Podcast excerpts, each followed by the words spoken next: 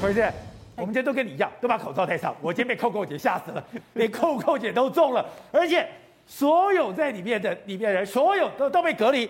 然后我们看到台北联合医院的医生，他怎么讲？总有一天会来的。如果你旁边都没有人中的话，代表你没有朋友，哎，代表这个病毒我怎么避也避不了吗？因为这个奥密克戎就是已经变种好几次的新冠病毒嘛。它的 R 零值，因为我们现在又是 BA two，对，所以它又比原本 BA one 的 Omicron 传染力更高，所以它的 R 零值就是完全没有干预之下，大概是一传十了吧，八到十是，所以因此一到五就很可怕，它一到十。已经接近麻疹了，所以才会有人开玩笑说这是美国来的笑话哈，你身边没有人感染就是你没朋友这样，这是美国笑。像扣扣姐确诊哈，我觉得任何人确诊从现在开始其实都不不奇怪了。那大家看国外这两年就知道了嘛，各个什么电影明星、影视明星、运动明星、政治人物，连英国女王都确诊了嘛，所以其实它真的就是传染性很大的病。假如它是属于轻症这边，欸，我本来以为说它已经慢慢像类感冒，对，我也不要那么担心。嗯，可是我看到有一个女演员讲，她说这个感冒比重感冒还难过十倍。啊，okay，那今天又听到有个人讲说，我的喉咙很痛，是痛到什么程度，像刀子在刮。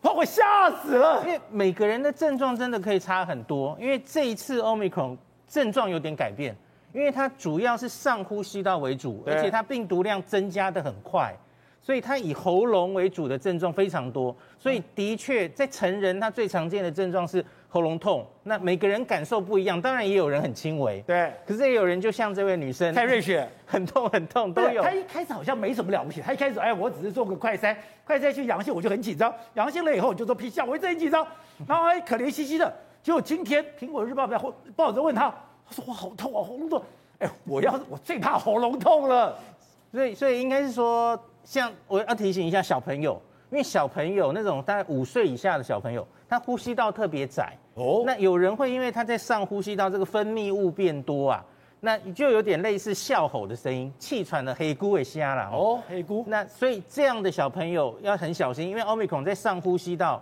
分泌物，有些小朋友会特别多，那会容易引发他住院。对，所以这我们最近热烈在讨论四岁以下小朋友要怎么照顾嘛，吼。哦，所以也是要小心这件事情。好，那现在。我看了新加坡有一个资料是，新加坡在二月的时候就买了一大量的辉瑞的口服药。他等于说，哎，轻症的时候，如果我怀疑说你是六十五岁以上，你有慢性病，我就赶快给你用，对，让你这个所谓的轻中重的这个反这个时间不要被这样子。台湾有吗？我现在药够吗？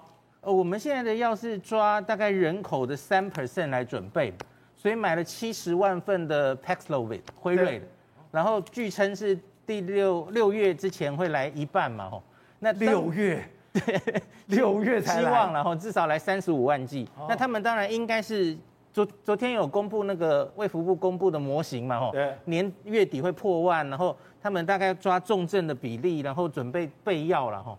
那我觉得这个当然就是模型可能会错，因为它的模型本身也有高标跟低标嘛？吼，那所以我觉得总是多多准备是好的了吼。